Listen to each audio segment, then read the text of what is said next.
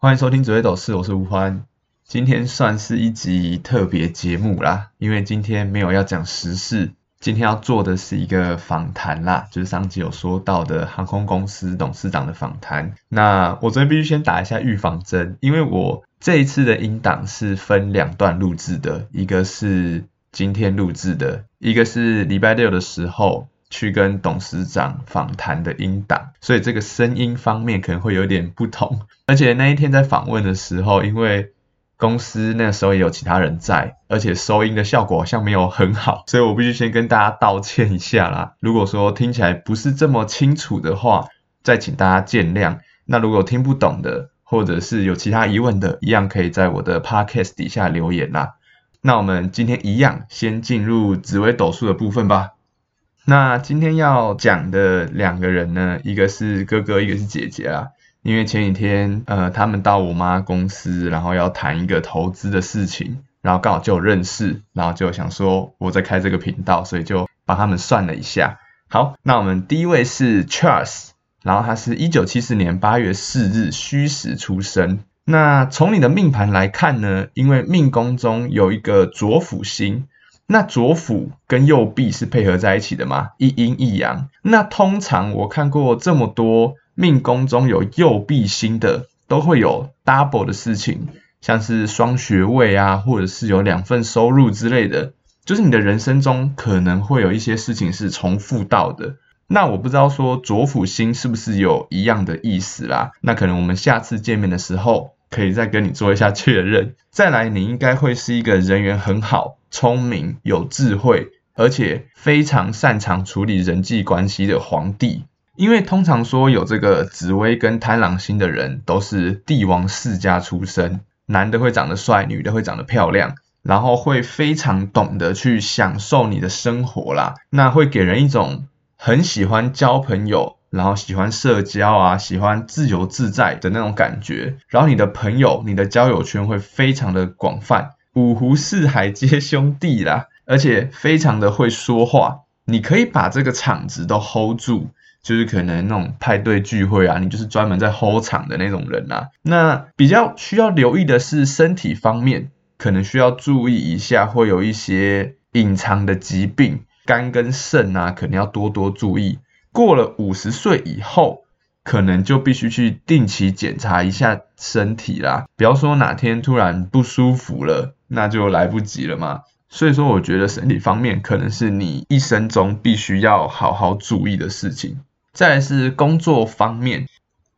你很适合到大公司去工作，尤其是那种人资部门，就是应该是说以人为主的工作你都非常的适合啦。你可以去跟人去 social， 你有办法去展现自己的魅力，因为你能够去做协调，而且左右逢源啦，所以你也非常适合斜杠。那如果说你本身就有个副业的话，对你来说会非常的不错，因为应该也可以赚到很多的钱啦。 OK， 好，那我们下面一位是 Elsa， 就是另外一个姐姐，她是1978年6月22日4点20出生的。那从你的命盘来看呢，你会是一个非常博学，而且人缘也非常好的人。那可能你本身喜欢收藏一些东西啦，那你说收藏也好，那也可以说是可能你家里会有比较多东西是你舍不得丢掉之类的，我不太确定，之后我们可以再聊一下。那至于你的内心啊，可能会觉得自己不如人，但是这并不是说不好哦，这代表说你会一直想要去学东西，会希望能够跟大家搭上几句话，所以你会一直去学一直去学。那这也导致说你可能千奇百怪的学问你都会知道啦，就是什么商业的你也知道，工业的你也知道一点，汽车懂一点，电脑懂一点，这样子很多学问你都会知道。换句话说啦，你如果能够善用这个能力的话，就非常有这个机会能够化知识为力量啦。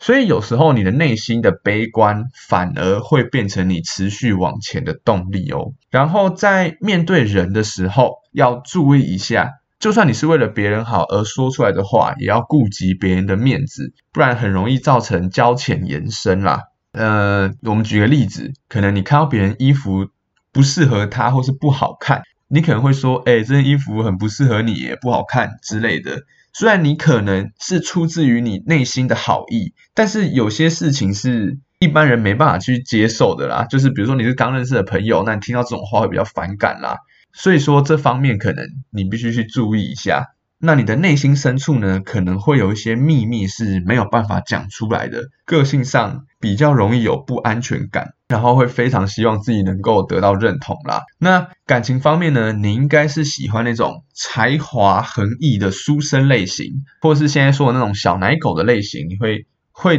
比较吸引你啦。然后你长得非常的漂亮，甚至说就算你现在有对象了，或者是说你结婚了，那还是会有人一直在追求你，就是自然而然散发出来的一种魅力啦。桃花运可以说是非常的旺。那一言以蔽之呢，就是集漂亮与智慧于一身的命盘啦，非常的赞。OK， 好，那我们紫微斗数的部分就先到这边，那我们接着直接跳到访问当天吧 ，Go Go Go！ 那我们今天非常荣幸邀请到德安航空的董事长郭志行董事长来到我们的节目。欢迎。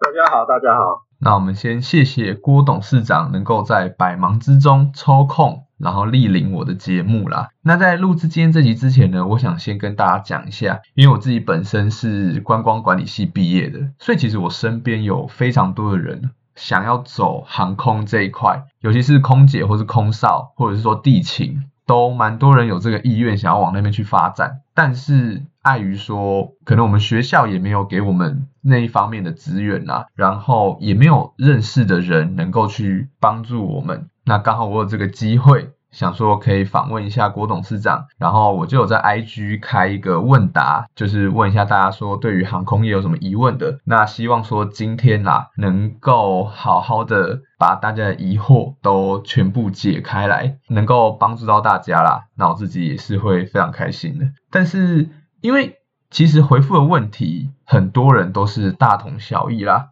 所以我就有稍微做一下整理。那至于说有一些比较偏面试的禁忌之类的，这些我觉得可以上网 Google 得到的，我就不会去做访问，因为我觉得说有些东西其实上网就知道了啦。那我会把问题比较偏向大家可能上网也比较难搜寻到的题目这样子。那在请董事长正式回复我们问题之前，我想请问一下董事长，能不能给我们年轻人一些鼓励跟建议呢？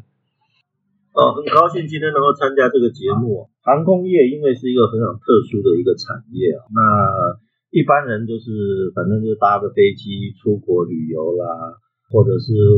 离岛回家乡啦，有这个运输上的需求。可是对我们来讲呢，航空业它是一个非常专业的一个运输业的服务工作。那有年轻人对这个产业有兴趣，基本上我的立场当然是非常的欢迎而且鼓励的。好，谢谢董事长。那我们就废话不多说，直接进入大家最想听到的 Q&A 环节吧。那我们第一题就是非常多人在询问的，那就是录取空姐的必备条件是什么？空姐的必备条件呢，其实各大航空公司在每年都会有招训空姐空少的需求啦。那一般来讲都是针对大学毕业的新鲜人。一般来讲呢，在空中做服务呢，因为我们公司是属于法规20人以下的小航空器，我们并没有配置。那我所理解的大的航空公司呢，基本上空姐空少的配置基本上都是基于飞行安全上的需求所安置的那基本上在空中有一些紧急应变的时候，必须要去引导乘客做安全的这个处置那当然有附带的什么空中的一些其他的服务啦，包括餐饮啊、免税商品等等的这些，这个是一般人比较接触得到的。可是进入航空公司，基本上都会有透过航空公司的专业给予一些专业的训练，其实这个训练是非常值得的，一般人比较不会去接触到，那都是属于航空安全上的一些知识给予训练。那至于说空姐有没有必备的条件，我只能讲说它是一些加分项目，比如说你有第二外语的能力，你有这个医护专业的能力，那这些都是属于比较加分的。那像国外的，比如说国外的国际性的航空公司，他到台湾来，他也会去招募一些当地的，因为他有飞台湾的航线，他也会招募当地的空姐，像日本的航空公司也会来台湾找这个空服人员，新加坡航空也会来台湾找空服人员。那这个都是因为当地的风土民情，以及说语言上的一些协助，会有一些帮助。那刚郭董事长您有说到，就是大部分的航空公司都会比较希望说可以从大学就开始慢慢的去训练，甚至说你可能应届毕业就马上到他们公司去做面试。那假设说现在变成你并不是应届毕业，然后你工作也有一段时间了，你本身并不是一张白纸的话，那这样对于面试航空业会比较有难度吗？基本上要看，如果说已经毕业很多年了，要再回到的市场服务的话，可能会有一些年龄的排挤吧。因为对航空公司来讲，还是希望有初级的，就是大学毕业的时候，然后进到航空公司，有整个很完整一系列的训练。那透过训练之后完成了之后，再升等到航空公司服务，基本上大概像有个7年8年的服务经验的话，都已经累积到相当多的经验，然后所以年龄还是有一些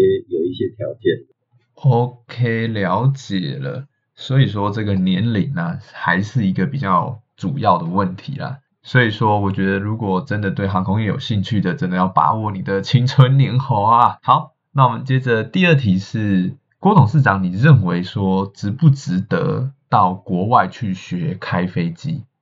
这个课题就比较看每个人的条件了，因为基本上要到国外去学飞行，一个本质条件，你的基本的语言能力，你的基本的一些逻辑思考那当然专业技能的部分是到国外去学飞机的过程里面会有很完整的一套训练制度去学习。可是学习了之后，其实它跟一般的考驾照一样，你可能就是先初步的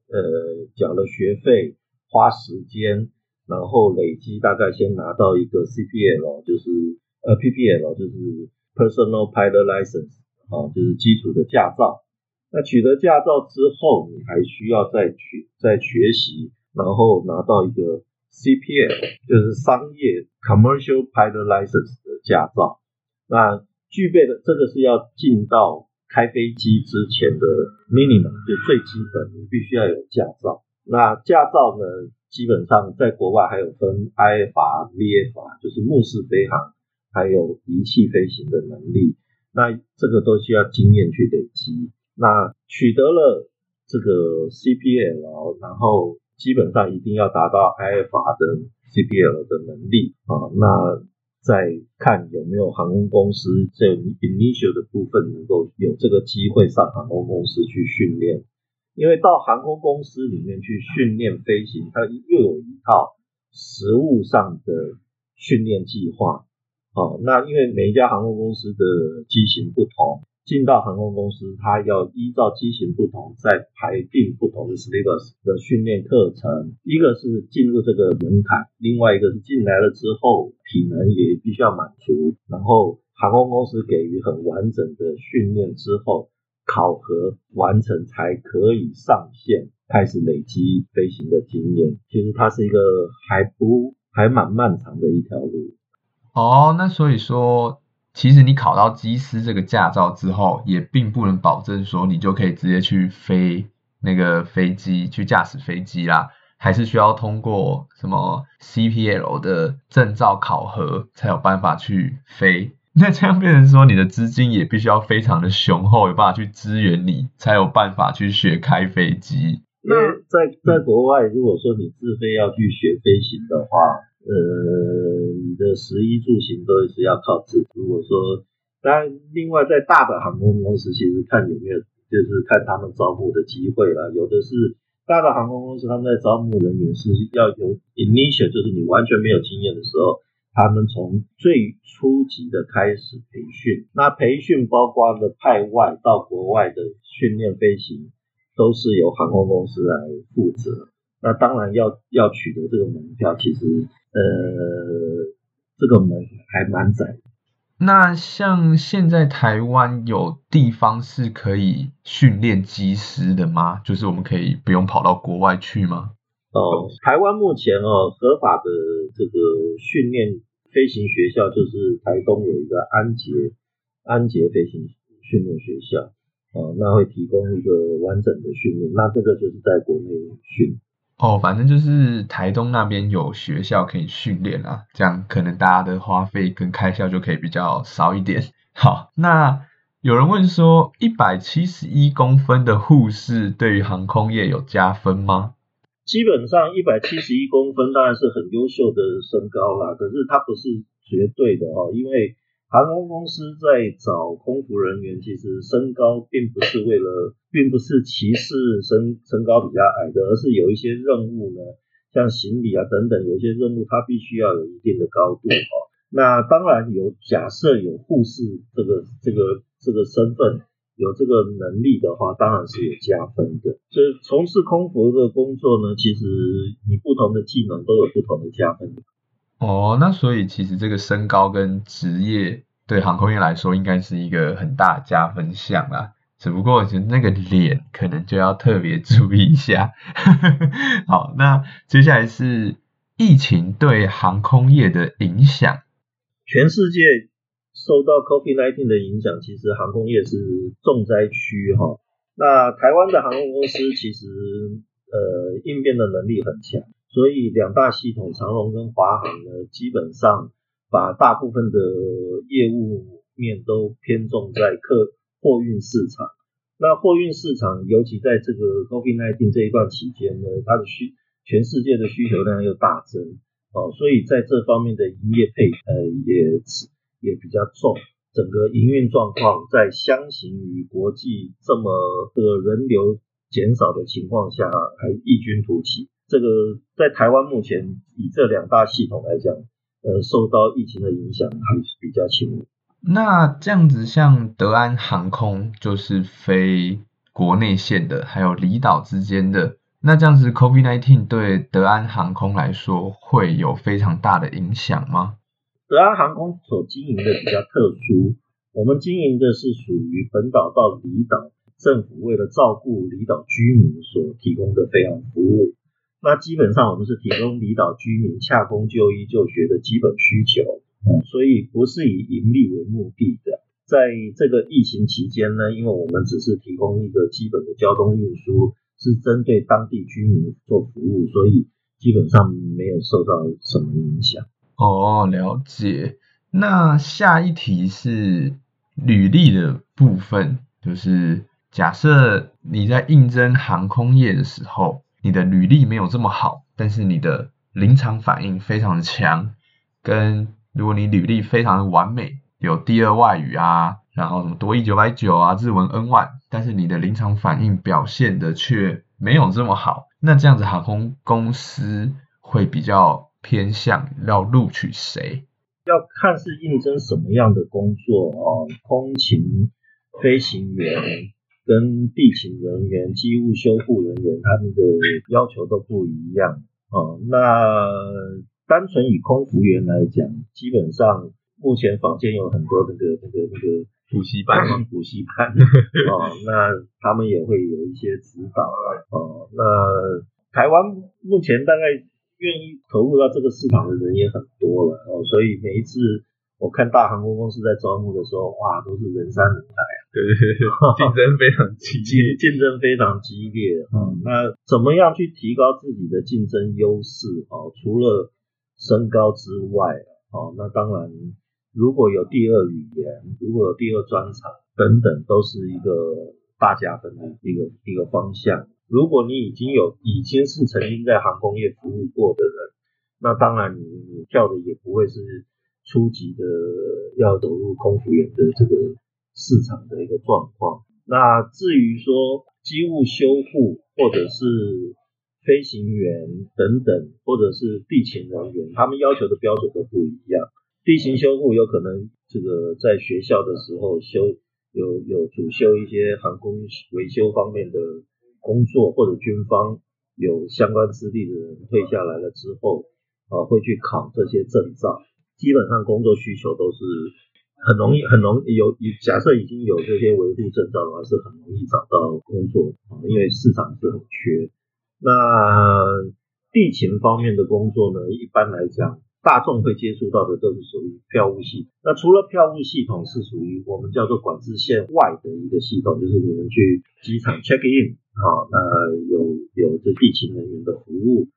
包括了行李挂行李等等这些地勤服务。其实在管制线内还有很多的服务人员，那这是一般消费者家接触不到的块。那其实市场上随着这个国境开放了之后需求都蛮大。大的航空公司我相信随着班机陆续恢复，航班陆续恢复了之后，都会有一些相当的需求。那董事长，我想再请问一个问题，就是我们众所周知嘛，空姐跟空少都是年轻貌美，不然就是帅气无法挡。那如果是地勤人员的话，相较于空姐空少，他们的年龄限制会比较低一点吗？基本上地勤人员的限制条件比较宽松比较宽松。那但是因为大的航空公司还是比较偏向于从大学毕业开始给予一些航空公司的一些基本训练。航空公司几乎每个工作都会有一些训练的课程。那这些训练的课程说在我们这业内，我认为都是很有价值。基本上即便一个运务人员的一个基本的训练课程，其实很有内容的啦。所以大的航空公司基本上都会朝着说就是社会新鲜人给予去招募。那已经有假设毕业不是很多年的话，我觉得也是有机会的。如果出社会已经10年20年，大概就比较难有竞争力。反正就是像前面有说到的嘛，如果你真的对这个航空业空姐空少有兴趣的话，就赶快趁你毕业的这段时间把握住吧，好好的去冲吧，去试试看吧，不要让自己留下遗憾啦。那董事长，在最后请教您一个问题，因为这个问题真的很多人在问，我想要请问说，就是地勤人员他除了就是办理 check in 之外，他还有什么其他的工作项目吗？地勤包括的消费者报到、引导到这个柜台的开票、然后包括了贵宾室吧，那边也是有需要的人力。那到这个管制线内，还有管制线内的一些比如说行李托运等等。航空公司还人力的需求还蛮大的。那这样听起来其实就有点像是饭店柜台的那种感觉吗？有点类似。那如果有饭店柜台的经验，那跟有办法对得上地，就是可能会有加分嘛？会有加分。因为包括了基本消费者的应对啦，已经有一定的基础。那航空公司的票务系统又是另外一个作业了，有点像是另外学一个系统的感觉。对，但是对面对客人的应对，对是有加分的。是。好，那以上就是所有的问题了啦。那请问董事长还有什么想要跟大家做最后的分享吗？我想分享的是因为年轻人对于航空业的都是因为比较封闭啦，所以对于航空业会有很多想象。航空业是一个非常专业的领域，其实它区分的其实很广。那大家所看的一般的空服的市场或者是票务的就业市场，这个只是航空公司的非常小的一角。航空公司所需求的人力资源其实是非常大包括了飞行、维修、签派以及专业的管理，包括了安管、督导等等那整个专业系统的整体的维系而组成的一个航空公司的一个运作。那这些运作呢，又牵扯到所有的法规，这些法规是很绵密的。那如果是国际线的话，不仅仅是国内的法规，还有包括它的 FAA 等等的法规啊，那这个就非常的广泛，啊，所以听众们对于哪一个领域是有兴趣，或者是你的所学是跟哪一个领域有比较直接关系的，可以做一些涉猎。那当然看看身边有没有在航空业从业的人也可以请教。对啦，有人问还是比自己在那边空想去自己去思考还要好一点啦。对，因为单纯用想象的有的时候会比较不着边际。今天访问这个课题属于航空业的范畴其实蛮大的，因为每一个范畴其实都可以列入专章做一些探讨。我举例来讲，像这个 Discovery 针对有一些飞安事件每一个专章它可以报道一两个小时，那只是一个单一的事件那航空公司的营运其实它的面向很广泛，因为又牵扯到大众运输，所以飞安又是最崇高最重要的一件事情。那这个飞安的这个结论其实是有很多的执行面去堆积出来的，那在堆积的过程呢，通通是专业，里面通通都是专业的事项包括了空服员。我的印象中最有名的案例就是华航飞航到琉球曾经在落地之后发生的飞安事故。飞机停妥了之后，好像在短短的40几秒的时间，空勤人员整个协调让这个乘客快速的脱离，然后正驾驶从驾驶舱的逃生窗用绳索脱离。那在短短的不到一分钟的时间，后来飞机爆炸。这个事件一直在我脑海里，这是一个非常成功的一个飞安的应对的事件。这个当时那个事件在我们航空公司也是一个很好的教材所以空勤人员，我们即便一个空姐空少的后舱服务，那个是一次最专业的展现不是大家所感受到的这个长得漂漂亮亮然后亲切的服务给你一杯咖啡或者是热茶，不是这样。那个是在航空案例里面非常非常成功的案例。那我们换句话说，就是如果你是拥有急救人员的证照，或是有什么 CPR 的证照，那这样子你在面试这个职业的时候是比较会有竞争上的优势吗？假设有这些专业证照的话，对于应征空服这个市场是绝对超级加分的因为这种在运输市场常常会有可能碰到的所以那些其实是一个超级加分的项目啦。那董事长，就是德安航空除了飞机以外还有直升机，那这个直升机是还有做过什么比较特殊的用途吗？那有没有就是有关于一些飞安的一些纪录片或是影集您可以推荐给大家，就大家可以去看一下的？因为德安航空所经营的范畴比较特殊啦，我们除了这个民用航空运输业的本岛到离岛的运输之外，我们还有很特殊的直升机的服务。那直升机的服务呢，包括了搜救，包括了这个 EMS 就是空中紧急伤患运送。那这个是一个非常特殊的一个领域啦。日本曾经拍过一个影集就是我忘记那个男主角是谁了，就是做一些空中紧急医疗的服务那个影集还很多人看是一个蛮专业的领域，它也属于航空公司的服务的范畴之一，可能跟一般大众所理解的民航运输业从 A 点到 B 点的运输不太一样那个是属于搜救任务，它也是航空的范畴，属于特殊任务。OK， 那因为时间上的关系，我们今天可能就必须先告一个段落了啦。我们非常感谢德安航空的董事长能够来到我的节目，向大家分享一些航空业的知识跟回答一些问题啦。非常谢谢大家，希望有帮助。好，谢谢。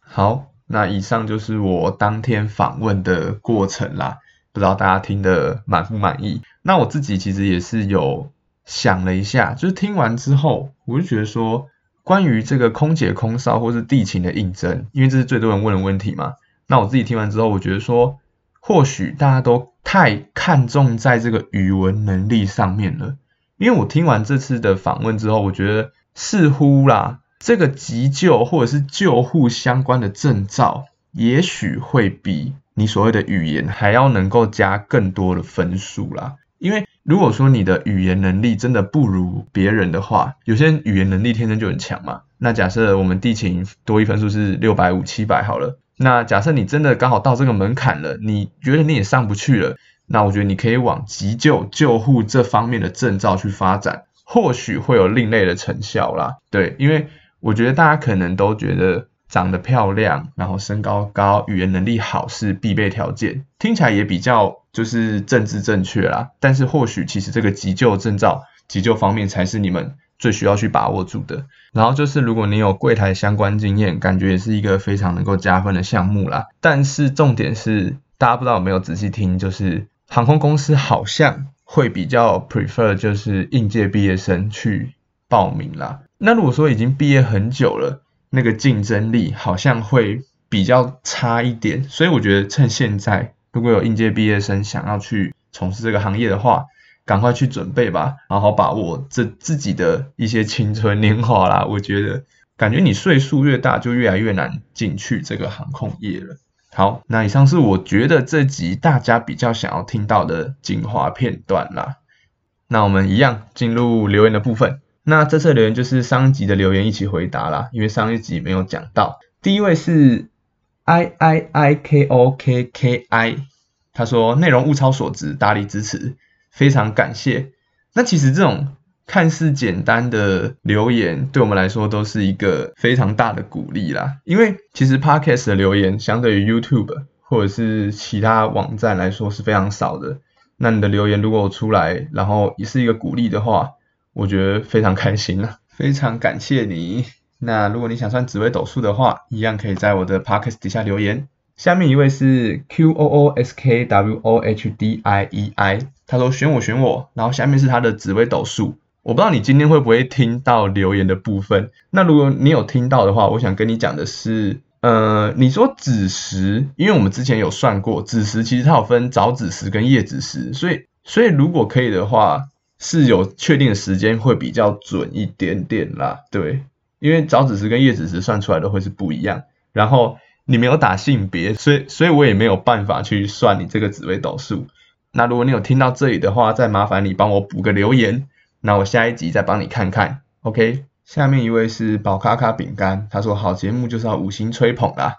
听到这个留言真的超开心的，因为对我来说这种什么好节目就是要五星吹捧这种发言，好像是在比较大型的 podcast 才看得到的留言啦。那谢谢你的欣赏，然后如果我宝咖咖饼干你有想算紫微斗数的话，也欢迎你到我底下留言，非常谢谢你的支持啦。然后最后一个是 Near Free， 他说哈被骗了，欢爸怎么又被骗了，下次我帮你买衣服啦，地址给我。好，我再帮你跟我爸讲一下。我觉得他喜欢的类型是那种很花俏的衣服啊，然后就是比较那种填满的那种感觉，宿舍他可能比较不喜欢啦，偷偷跟你许愿一下。地址的部分就是桃园市XXXXX OK。 好，那如果有人一样想要赠送我衣服的话，赠送我爸衣服的话，欢迎抖内啦，好不好？你们再来私讯我一下，我非常的欢迎。好，那我们今天节目就先到这边，谢谢大家，我们下集见，拜拜。